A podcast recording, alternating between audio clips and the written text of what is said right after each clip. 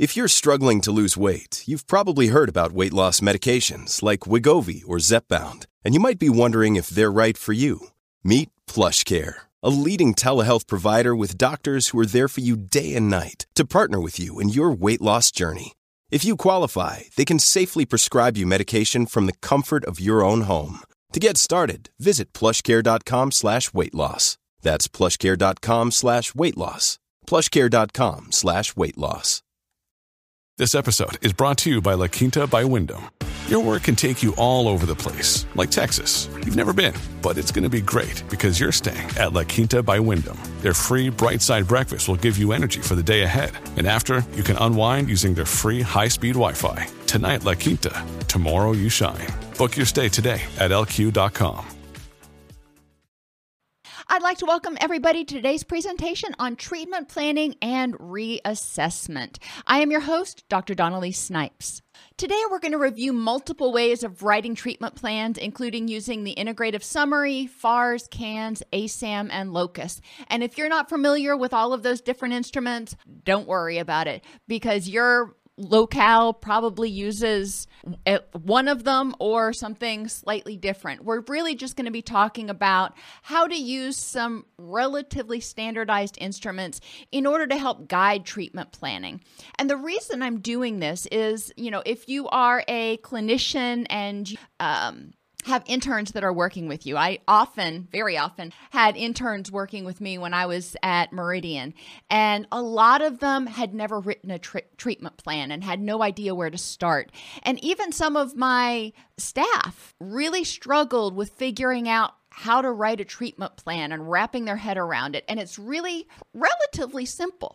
Another challenge that people face is not being able to write effective ones and the time crunch. You know, we all have a desire to work with people, but not so much of a desire to actually do the paperwork. We're going to continue and review the purposes of the reassessment and best practices for documentation, and finally finish up with time effective methods for completing treatment plans and reassessments. So let's start out talking about the integrated summary and reassessment. The integrated summary is one tool that you can use. And if you remember, you may call it the comprehensive summary. Um, in your clinic. It goes by v- various names, but ultimately, the integrated summary summarizes the person's story. It's sort of the executive summary for the entire assessment to enhance communication between providers. It synthesizes information to support the diagnosis and level of care. It grinds my gears when I read an integrative summary that is just a recapitulation of the assessment. There's nothing integrated. Nobody's connecting the dots. It just starts all over again, basically telling me the exact same thing. And the integrated summary can be used to drive treatment planning by identifying what the problems are. You're going to talk about, for example, um, Sally Smith is a 35 uh, year old cisgender white female who um, is presenting with symptoms of depression as evidenced by uh, fatigue, apathy, in, in, increased guilt. You know, you see where we're going here. So you're going to define anytime you say the person has a diagnosis or the person has a problem, you're going to have to define how do I know this? You're going to, in the integrated summary, um, identify how these problems are impacting the patient. And then you're going to talk about okay, so we have these problems, as evidenced by, they're impacting the patient in these different ways. Now, this is what we're going to do to try to address it. So, again, it's an executive summary that kind of squishes everything together in a short form. So, if someone is short on time, which I hope that's not the case if you're taking on a new client, but they can scan the integrated summary, the comprehensive um, comprehensive ses- summary. Um, in order to get an understanding of kind of where that client is. You're going to do the same thing. Let me go back. You're going to do the same thing with the reassessment. The reassessment is exactly what it sounds like. It's just a an abbreviated version of what you did at the primary assessment. Why?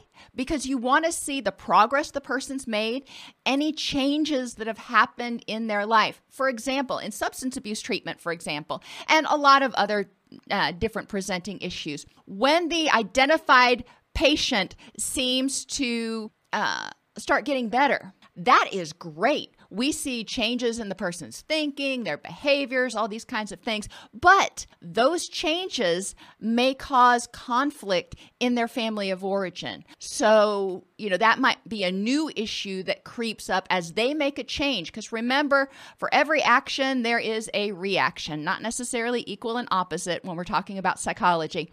But we do want to frequently reassess in order to make sure that we are aware of new obstacles, new hurdles, new challenges, or new strengths and new resources that may be presenting for this person.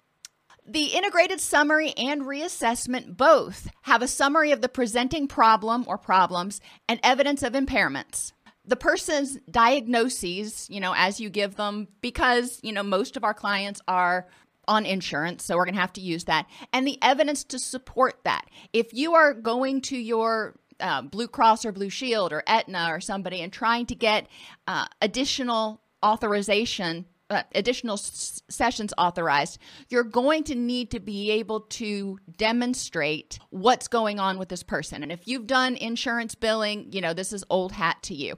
If you're working in a community mental health center until I went out into private practice. I was very isolated from this.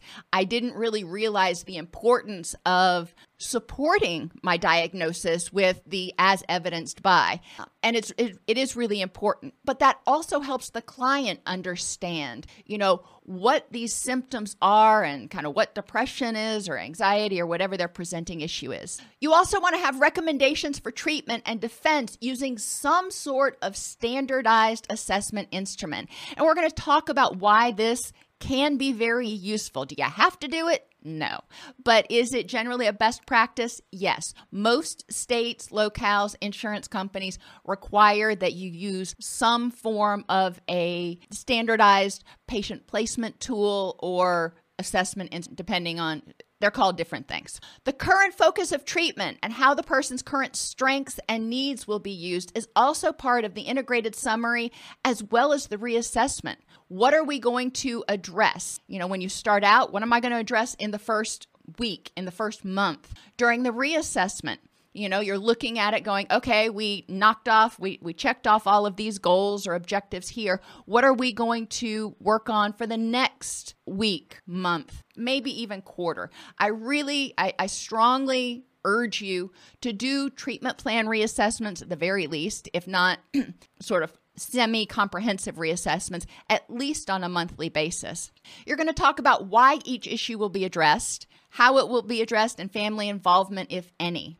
It's also important each time you do the integrated summary or the initial assessment and the reassessment to make sure that there is some sort of relapse prevention plan. And this is true for any presenting issue. Remember, relapse just means a return to a former state of being. It doesn't necessarily mean addiction. We want to make sure that people have some sort of plan to bridge the gap between sessions. Writing good integrated summaries and reassessments is really important because they are where you get to summarize the facts, state and support your somewhat subjective opinions. If I say, yeah, I think this person is depressed, well, that is somewhat subjective. And what I mean by that is when I see someone and I think they meet the um, clinical criteria and are experiencing um, clinically significant distress, you know, there is no hard and fast rule for that. So there is a little bit of subjectivity in diagnosis. But this is where I get to support it. I get to support why I'm diagnosing somebody, for example, with bipolar 2 instead of unipolar depression. You're going to support your diagnosis and support your recommendations for treatment. Why are we doing this? And this is important not only for insurers, but also for the client. The, the patient, the client, whatever you call them, where you're at, needs to understand what's the purpose? Why am I doing this? If you're asking them to go to the go to the doctor and get a physical, why is that? Well, because we want to rule out anything like hypothyroid, hyperthyroid, hormonal imbalances, or anything else that might be physiological that's contributing to their symptoms. And again, it's where you develop and state the basic or preliminary relapse prevention plan. And this is something that's going to be um, evolving over the course of treatment. But I really want people to focus, even in that first meeting, what is it that I can start doing today in order to help myself start moving forward? Most people can look back over what they did today, yesterday, over the past week that might be contributing to their current condition. You know, sleeping too much, drink, uh, drinking too much, hanging out with um, stressful people, burning the candle at both ends, whatever it is.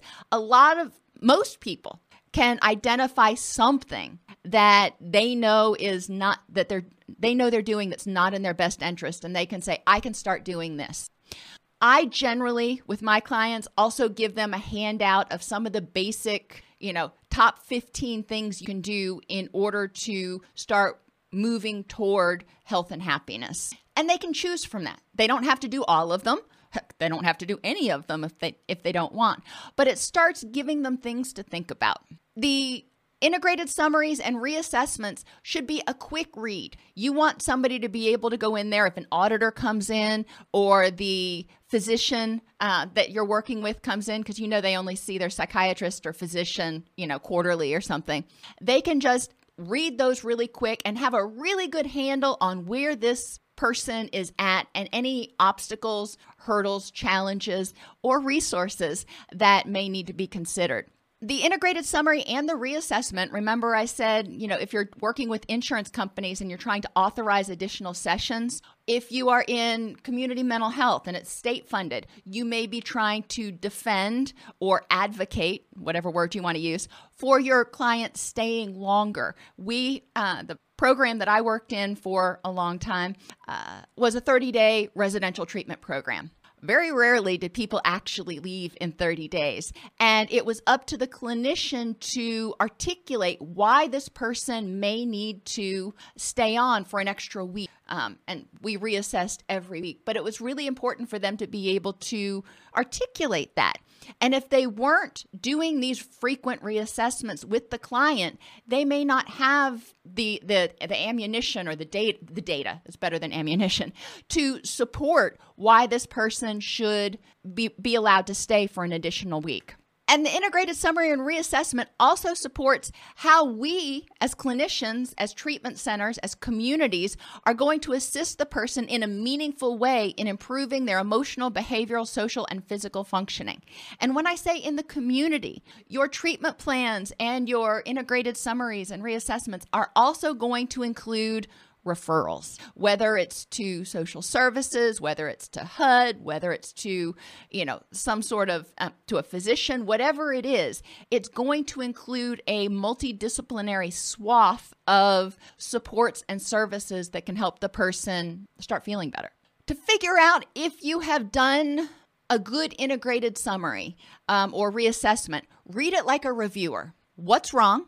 How is it impacting the person socially, emotionally, physically, occupationally? What is maintaining this behavior? What do we need to address? What strengths and supports are already there and how can they be used? What level of care is recommended at this time? Remember, reassessments occur periodically throughout treatment.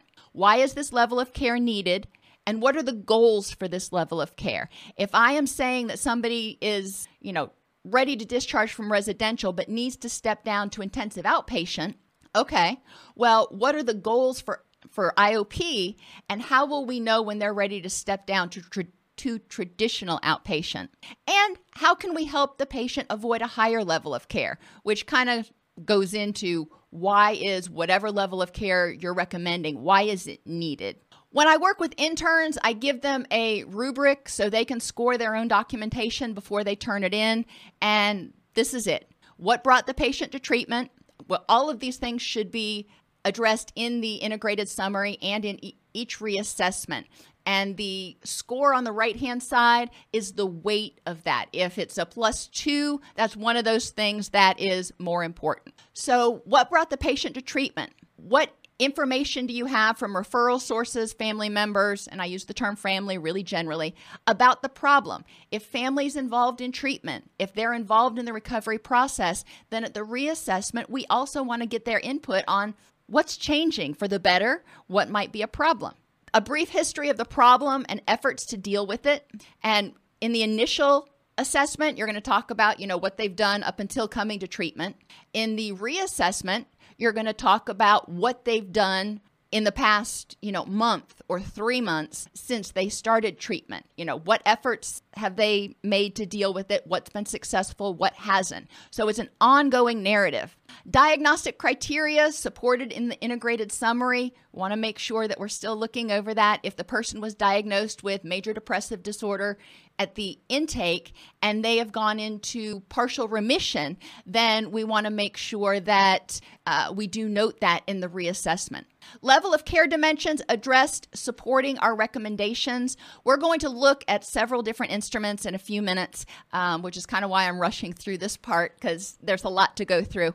But depending on what instrument you use, whether it's the CANS or the FARS or the LOCUS or the ASAM, you're going to have a little bit of a different twist in this area, but you do want to, in this area, describe why you are recommending this level of care and how it's supposed to help them.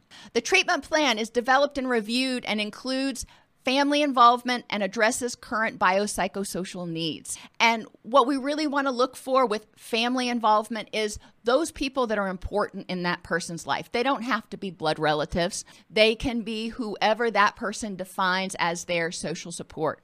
The treatment plan incorporates client strengths and available supports, which are ever evolving. Relapse prevention plans describe. Uh, are available and describe what's going to be done to bridge the gap between sessions, and both the initial integrated summary and the reassessments identify referrals to identify providers with due dates as needed. As I said, as people start to progress through their recovery journey, they may need different referrals. You know, you may start out with counseling and, you know, referral to a physician to rule out physical physical health issues and maybe consider um, a short course of psychotropics or something, yada, yada. Then you go to the first reassessment. The person's doing really well, they're making a lot of progress. But they've got some trauma issues that are emerging now, and you feel like they've got the uh, the strengths and the skills in order to be able to, you know, start approaching some of those trauma issues. So maybe you make a referral to an EMDR provider. Pitfalls in writing effective treatment plans and doing these integrated summaries and reassessments. The first one is failing to use objective, measurable goals, as evidenced by we want to know, you know, we want to be able to answer the question how will I know when this person has met their goal? The person needs to be able to answer the question How will I know when I've met this goal, when I am not depressed anymore? You know, what's that going to look like? And generally, it looks like a Im- improvement in one or more symptoms. So we want to be able to make sure that we break it down a little bit granularly because if you say, you know, the person comes into treatment and their their goal is to, you know, not be depressed anymore, um, that could be six months down the line.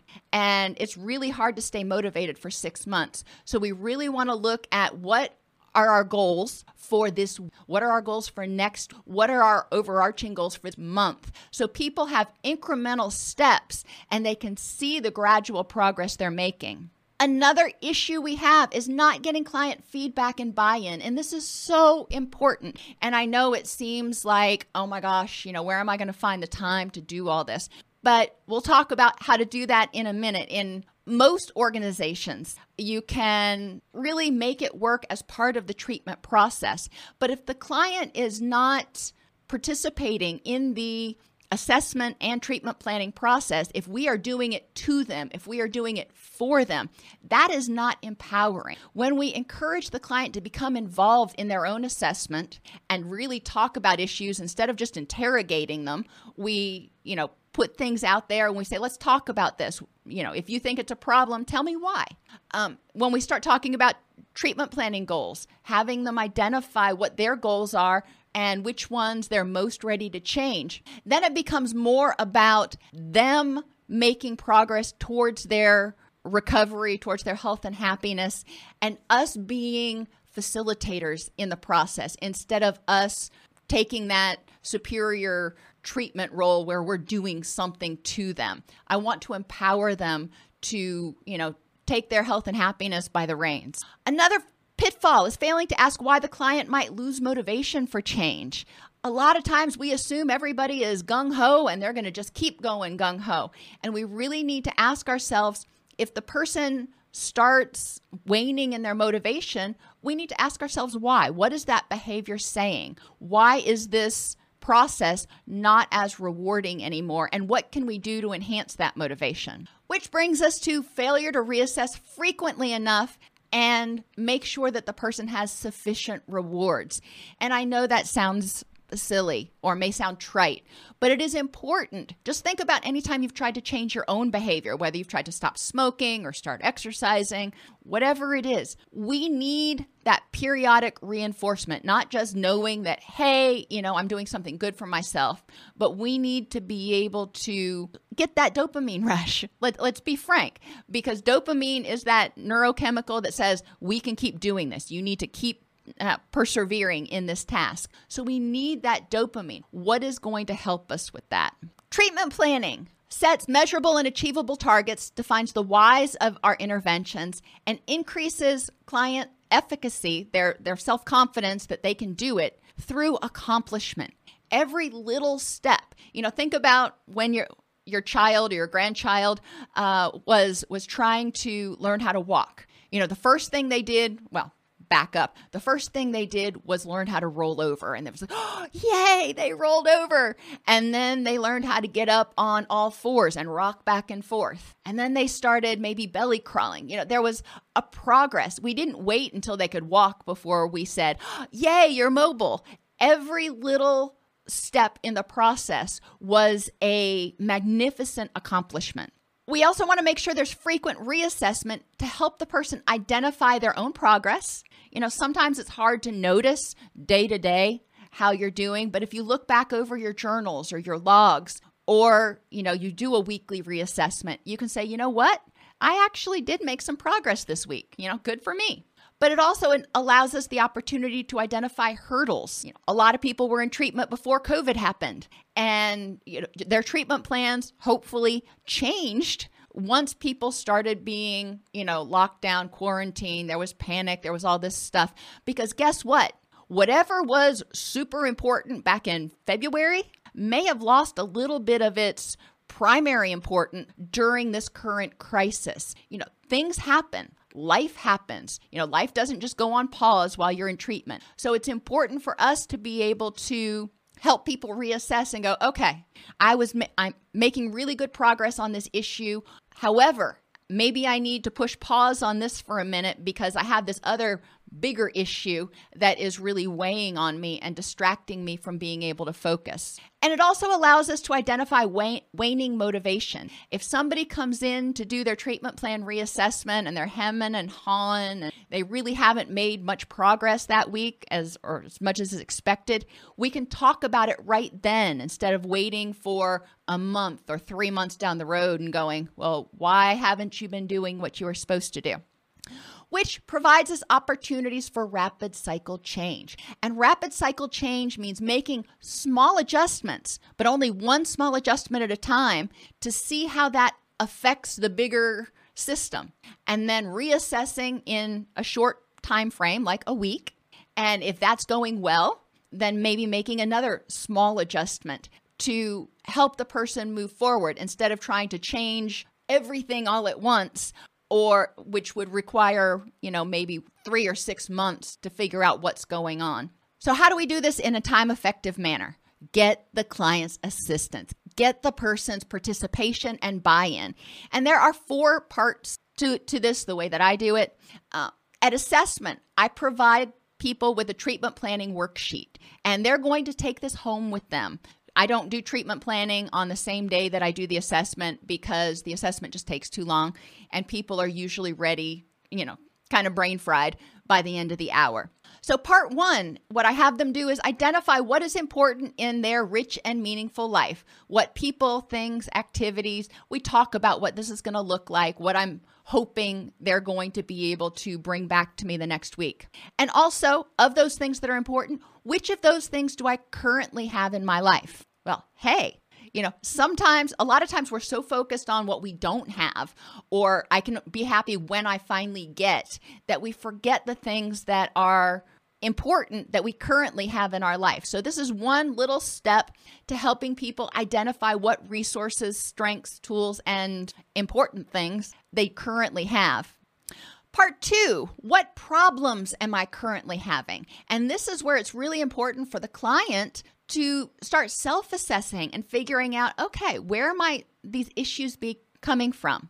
You can do something that's kind of free form, like the PACER dimensions, the physical, affective, cognitive, environmental, and relational dimensions, and give them a worksheet.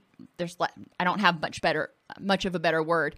And each on the worksheet, I list each one of these things on its own line health, nutrition, sleep, energy, medication, pain, other. And then under affect, depression, anxiety, guilt, grief, anger, mania, happiness, other. Anyway, it's kind of a lengthy sheet, but it gives them an opportunity to go through each thing one by one and identify any issues they may be having. Because sometimes people kind of gloss over a lot of stuff when they think, okay, this is a mental health issue, and they get too focused on the cognitive or too focused on the relationship or whatever, and they miss the big picture. The goal is to help them see the big picture. So let's talk about a couple other big pictures, if I can get these to open. Hopefully, I can. Woohoo! Um, the functional assessment rating scale. This is one of my favorite. It comes out of the University of South Florida. It's available free online. And this is the manual that teaches you how to use it, but we're going to skip over that for brevity. The FARS or Functional Assessment Rating Scale, I love using this one because it identifies multiple different problems like depression, anxiety, hyperaffect, thought process, cognitive performance. And then under each one, it identifies symptoms of that issue. So that whole as evidenced by piece is right here. So the person takes it and they say, Yeah, I feel like I've been depressed. I've had depressed mood. I've felt worthless, hopeless, lonely, and had sleep problems. Okay, that gives me a lot of stuff to work with. So we can start addressing each one of those, maybe one at a time. So that's the FARS. And when I do reassessments, I have them do this again for themselves again. And we talk about for each one, um, you know, progress that they've made. And a lot of times they will see progress. For example, in depression, they may notice that they're, they haven't been depressed as much. Maybe they rated it as a seven when they first came in because their depression was just, it was really bad. And when you do the reassessment a month later, maybe we've moved down to a five or a six. They're sleeping better. They're they feel less hopeless and maybe they feel less worthless. Doesn't mean it's gone completely, but encouraging them to look at each one of those dimensions that they identified as a problem and figure out am I the same as I was a week ago or a month ago or am I feeling better? Now, for re- full reassessments, I only do those once a month. Um, depending on your agency, you may only do them once a quarter. I really strongly suggest once a month in order to get the most bang for your buck, so to speak. Um, but so once a month, I would give people the FARS again and allow them to complete it. And then we would talk about why they scored themselves the way they scored themselves. So that that's one of them.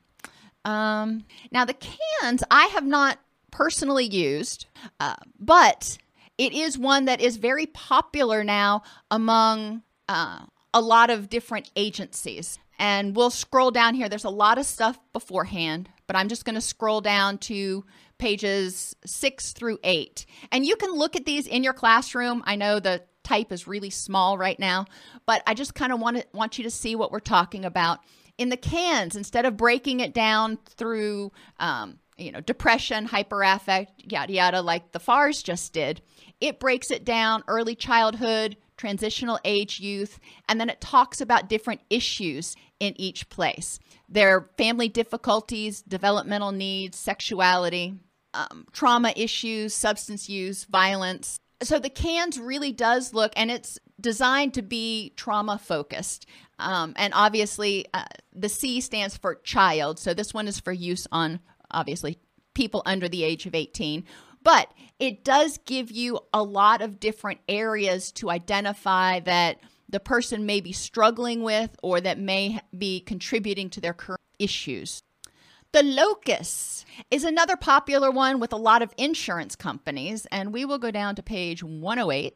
I do like the LOCUS, but it takes a while to do, so you may not feel like you've got that kind of time. And the, the LOCUS really looks at their risk of harm, their recovery environment. So if they say they have a limited support in their environment, we're going to talk about what that looks like and why that is. The functional status. And with the LOCUS, I tend to do this with the client instead of sending it home with them because until they get used to the definitions, it can be kind of cumbersome. Treatment and recovery history, comorbidity, engagement, and their recovery environment.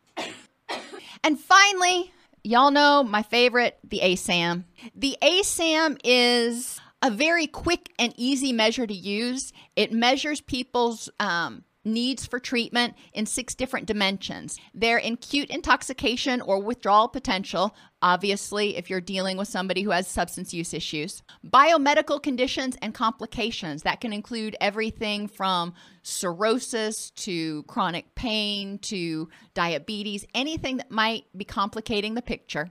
Emotional, behavioral, or cognitive conditions and complications, readiness for change, relapse or continued problem potential, and the supportiveness of their recovery and living environment. This one is probably the most broad, well, this one and the LOCUS are relatively broad. And so I tend to do both of these with the client instead of sending them home uh, with some sort of a check sheet. If you're going to do a check sheet and send it home with the client, you know, I really like the FARS or a self-made like like the Pacer um, self assessment that encourages the person to really look at different things um, and think about different aspects of their physical health, their relationships, their environment, etc., that may be contributing to their problem or where they may have some strength. So, part three. You know, part one was what does a rich and meaningful look like life look like and what do I have currently?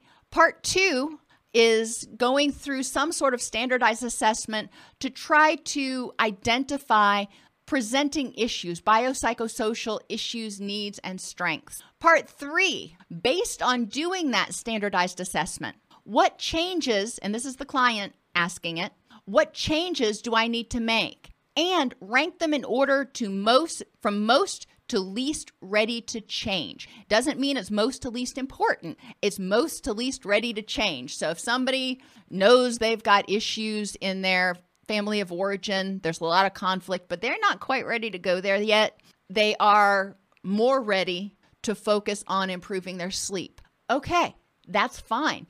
Any positive change, and this is that right, rapid cycle change thing, any positive change in the system is probably going to have reverberating positive issue. So I want to know what are you most ready to change? Whatever you're most ready to change, if we start working on that, that's going to start that momentum. And we're really going to start off on a good foot because they've got their motivation, they're ready to do it.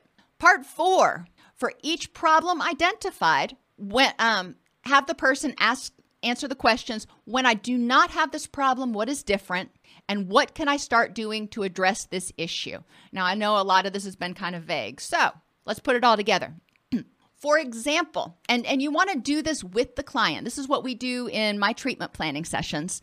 We go over that checklist, the FARS or the PACER, to identify what they think their current presenting issues are or things that are contributing to their current presenting issues. They rank them in order of readiness to change. And then we go through each one. You know, usually I start out with the top three because if they've identified 15, you could be there all day. Start out with the top three. So this person identified fatigue as one of the issues that they are most ready to address.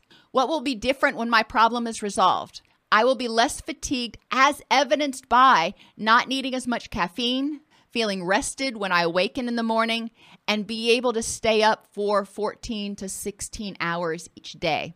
That means they're getting anywhere from 10 to 8 hours of sleep, and that's about right. If they're not able to stay up for that long, then they're still probably struggling. So that gives us something pretty objective. Okay, so that was is the statement. And then we go down and I ask them, "Okay, what are you going to do to start addressing this?" And when I work with clients, I have them start out by learning about the issue in general. So, in this case, learn about the causes of fatigue in general. What what could be causing your fatigue? And I give them handouts, I give them resources. I don't make them go on PubMed and try to figure out figure it out for themselves. The next objective, identify which of those things is causing my fatigue. You know, maybe the person um, has relatively good sleep hygiene. So making sure that you know they're turning out the lights and and stopping blue light two two hours before bed isn't an issue for them. That's not contributing to their fatigue. Okay, well no issue, no sense addressing that. So what is it that's contributing to that person's fatigue? Develop a plan for addressing each thing that's causing my fatigue and then start changing one thing each week that is contributing to my fatigue and keep a journal of my energy each day with one meaning oh i was exhausted. Two i was tired. Three i was feeling okay but less than 50% of the time today. And uh, four is i was feeling energetic more than 50% of the time most days this week. And it's really important for them to be able to have some sort of anchored anchored Likert scale to rate themselves on they said they're going to start changing one thing each week. So then under that, they're going to identify the things they're going to change. Now, that's in the what will I do column. In the how will I do this column, we fill that out together. So, learning about the causes of fatigue in general, I might put in there um, review the handouts provided by Dr. Snipes. Do by, that would be a week from now.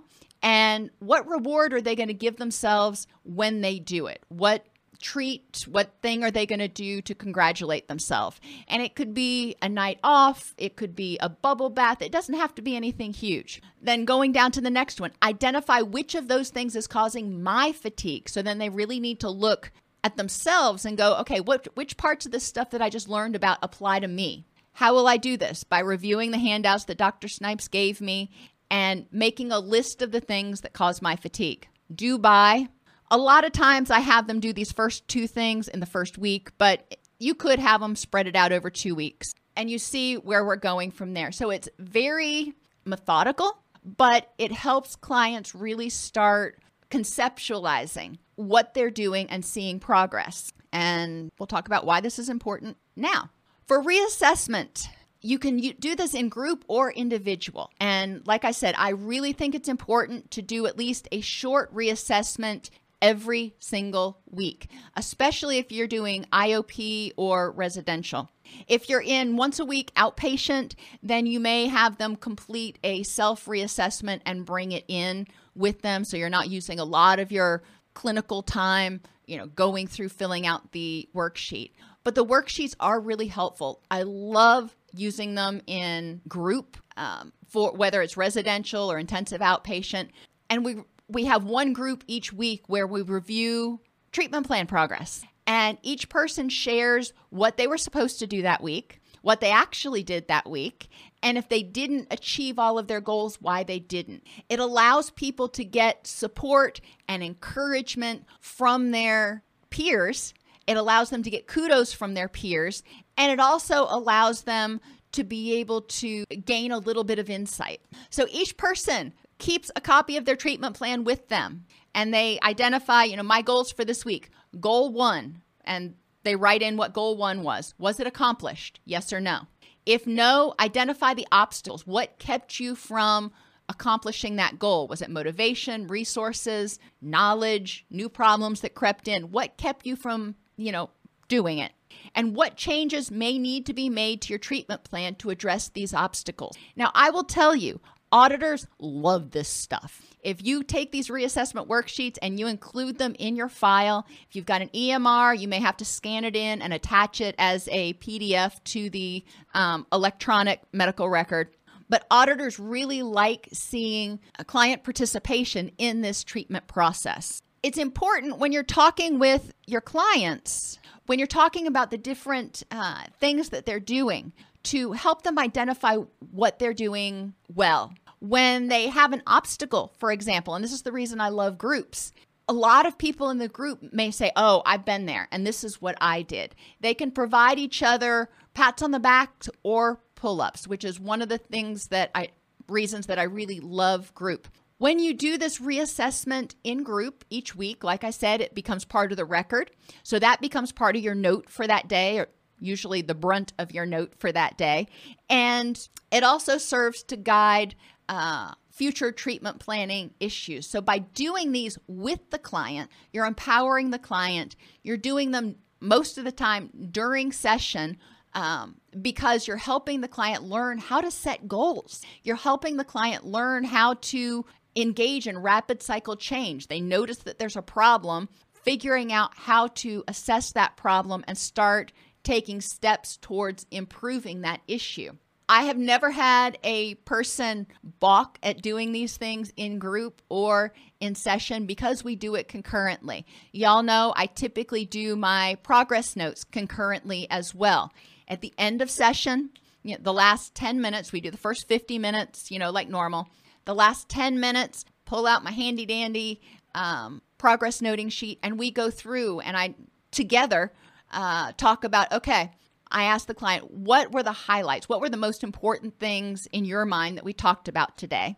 What did you accomplish between last week and this week? You know, what were the goals that you accomplished? What are your goals for next week? And what are are any referrals or anything that we talked about um, that that you're going to do. And I write all those things down. You know, we're just kind of wrapping up, putting a great big summary on what we did in session. That helps the client refresh what they've done in session.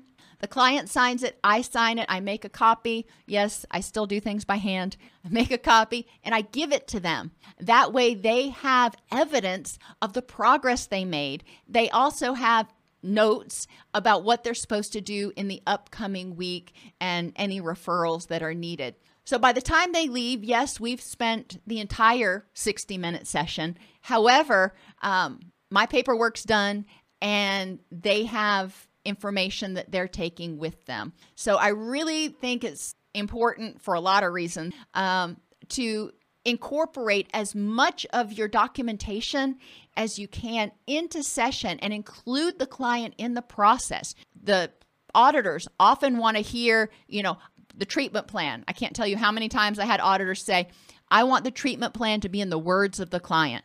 Well, it can't be very much more in the words of the client if the client's writing it with you. Same thing for the progress notes. The auditors really want to know what's the client's perspective on things. And by doing some of your paperwork with the clients, um, it can really help them be part of the process. A good assessment and integrative summary forms the foundation of an effective treatment plan. When clients participate, they are empowered and more motivated. They have a dog in the race, so to speak. Assessment instruments like the FARS, CANS, or LOCUS help the client and clinician identify and define the problems. And reassessment activities can help the client see progress, get support, and make adjustments to promote rapid cycle change. And I know that concept of concurrent documentation is a little bit overwhelming to people because that's not what we were taught in graduate school. But if you explain to clients why you're doing it, you know, how it benefits them and uh, just make it a standard part of the process. But like I said, I can tell you, I have not had a single patient in almost 20 years have an issue. The FARS, the LOCUS, and the PowerPoint are in your classroom. So when you go in there to take your quiz, you can download that. And, you know, the rubric and everything we talked about in the PowerPoint are in there for you.